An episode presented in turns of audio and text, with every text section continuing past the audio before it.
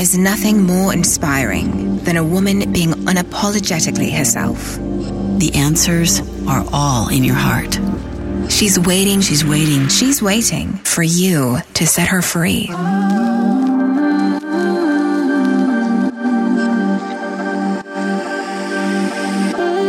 Welcome to Be You Podcast. I'm Jill Herman, and I am so glad you're here.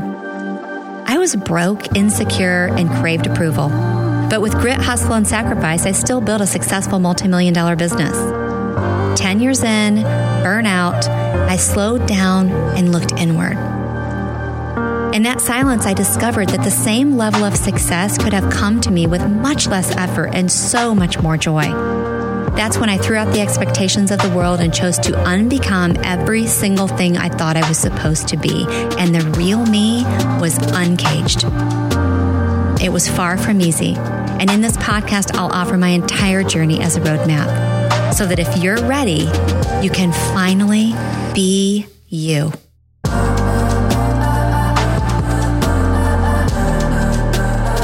So, something I hear women say on the regular and I will admit it drives me bananas, is I hate confrontation. I just don't like confrontation. So, first of all, what I want to share is clear communication is not confrontation. What many of us do is we call it confrontation because we want to avoid it. We're feeling avoidant, communication avoidant, and it's easier and it feels better. And it also makes us look better to say that we aren't communicating clearly. We're not being direct. We're not asking questions. We're not clarifying. We're not following up. We're not elaborating. We're not communicating because we're nice. I'm too nice for that. I'm not those jerks who like to get into confrontations with people. Are you kidding me? So this is a mask that we're wearing. The truth is underneath that is fear. And the fear is the fear of rejection, the fear of looking bad, the fear of not being liked or loved, the fear of not being good enough, fear, fear, and fear. I don't mean to hit you over the head with this. If you're one of these people, and I would say it's most women are in this category.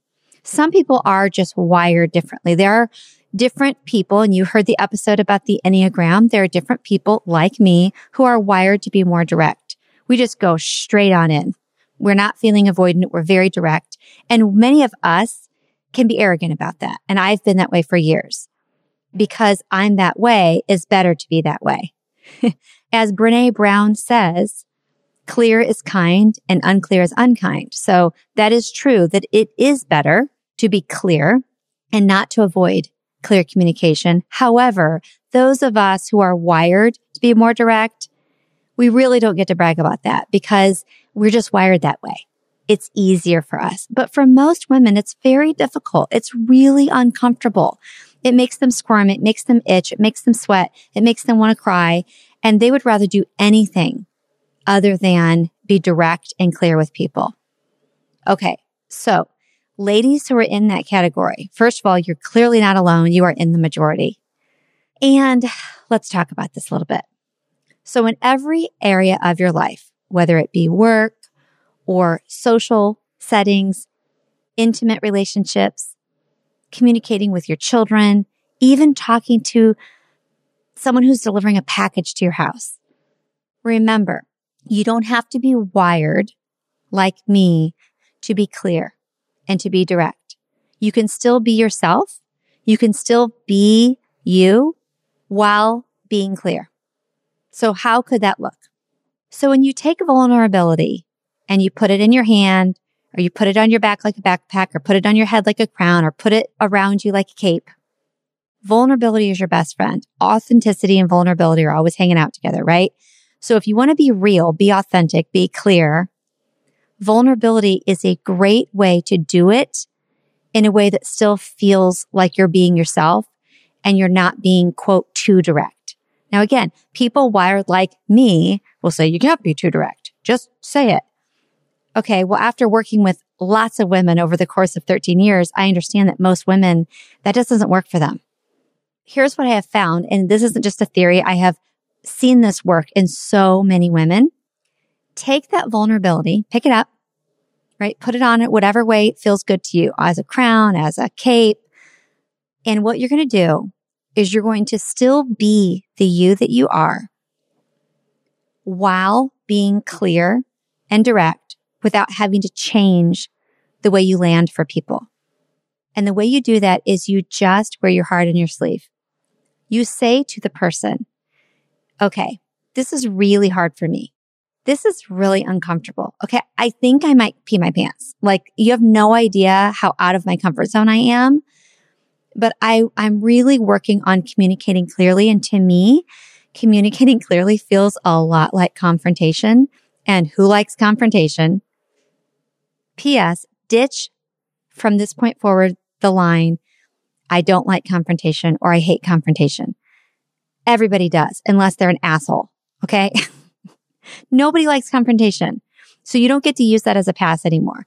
But you could say to someone, this is so weird and uncomfortable for me. So bear with me. I'm literally sweating. I'm not going to change who I am. I don't want to be too in your face or too direct, but I realize that being clear is kind because if I'm not clear with you, you don't know where you stand with me and it's not fair to you. I don't want to hide behind my fear. My fear of not being liked or my fear of being rejected or whatever is not your problem.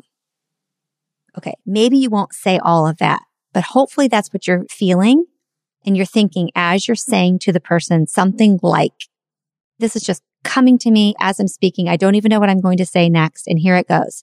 Someone drops a package off. And every time they drop a package off, your dogs get it. And you have already called the company a couple of times and told them, please have the person drop the package off in the bucket to the left of the stairs. Now, you don't want to find yourself confronting this person. You don't want to hurt their feelings. You don't want to make them uncomfortable. The truth is you don't want to be uncomfortable. And so what you'll do is avoid it and then resent them and then resent yourself for not saying something. And then you'll talk about it over and over and over again. What if you decided, look, I'm never going to be that woman who opens the door and says, dude, what the F? I'm never going to be the person that says, excuse me, do you mind? Like I've told the company three times, this is really getting on my nerves. I'm never going to be the person that, that just hits it head on in a forceful way. However, I'm no longer going to be the person who avoids this conversation and pretends that I'm better for it and that I'm nicer and that I'm sweeter. Here's what I'm going to say. Hey, excuse me. Hi, ma'am. Okay. So first of all, thank you for dropping off this package for me. I don't think it was communicated to you from the home office. But when you drop it off in the package, I have these really annoying dogs and they will actually rip it open and destroy whatever's in it. Would you be willing from this point forward to drop all of our packages in that bucket that I have down there or that container I have on the side of the stairs? Thank you so much. Okay. And here's another thing. Would you be willing to send a text or an email or something to everybody back at the company to remind them to do that? Because it's, it's really hard for me when I come home from work and I find our stuff all over the lawn. Now, some people say, well, that's not hard. I could do that. There are a lot of people who would not have that conversation. That is too direct for them. They would actually rather complain about it to other people or send a nasty email or call the company and be more than direct. It's so funny. The people who say they don't like confrontation, I hate confrontation, I don't like confrontation, be careful what you say because we don't just become what we want to be. We become what we avoid and what we don't want to be. It's whatever we focus on. I don't like confrontation. And then you become actually very confrontational. Not kidding. I've seen this so many times back when I used to coach and mentor people in sales. I don't want to be salesy and they become the most salesy people because they do it in a roundabout way to avoid communication. And then they end up being way, way, way too much for people when it comes to the communication. So when it comes to having these conversations, first of all, saying, Oh, wait, I don't have to be someone else. I can be myself. Oh, thank God. Wait, it's not mean and rude and nasty to be direct. That's cool. You're telling me that it doesn't matter even if I do come across confrontational. Yes, that's what I'm telling you. You won't unless that person chooses to see you that way. And what they say about you and what they think of you and how they interpret what you do is none of your business. That's their issue. Now, that doesn't give you permission to just be a jerk and say, Hey, that's your problem. Don't take me as a jerk. I've actually done that in arguments before. When you're having a conversation, no matter what it is, don't go in the side or the back door because you'll end up being probably either more confrontational than you want to be or than you should be, or you will still be passive, but you will have so much resentment about it because then you just wasted your time having the conversation. Being direct, being clear is kind. It allows the person to know where you stand and they get to do whatever they want with it. And when you and I are clear and we ask direct questions, if it doesn't feel comfortable to us, rather than just not doing it and avoiding, which is, by the way, why you're having this issue anyway. Your anxiety around it is because you are avoiding and you're used to that pattern.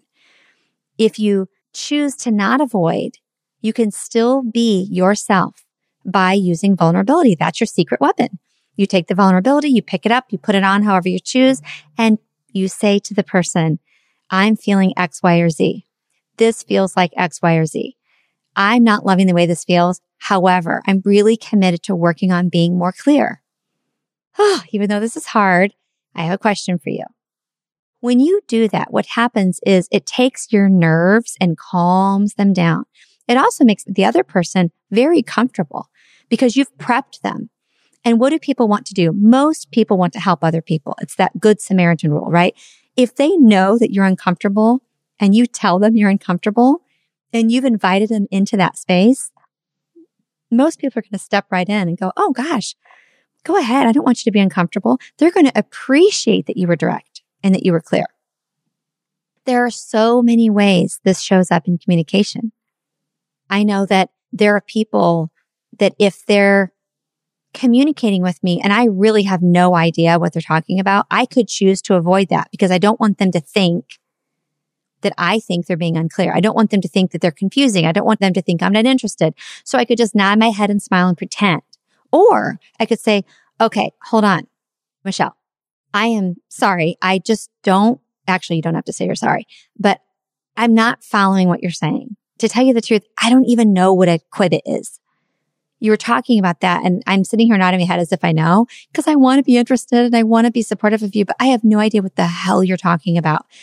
Do you know how comforting that's going to be to her? She's going to go, thank God, first of all, for being real. Second of all, that's helpful to me because I tell this story to everybody and everyone just stares at me. Thank you for that. You're welcome. What the hell's a qubit? Let me tell you. Let's say you're at a holiday party and you cannot remember someone's name for the life of you. You could pretend. You could get super uncomfortable. You could play the game I used to play, which is I would say to my husband, Hey, if I don't introduce you right away, that means I don't remember their name. Or you could be clear. Oh, I don't like confrontation. It's not confrontation. It's clear. It's clear communication and clear as what? Clear as kind.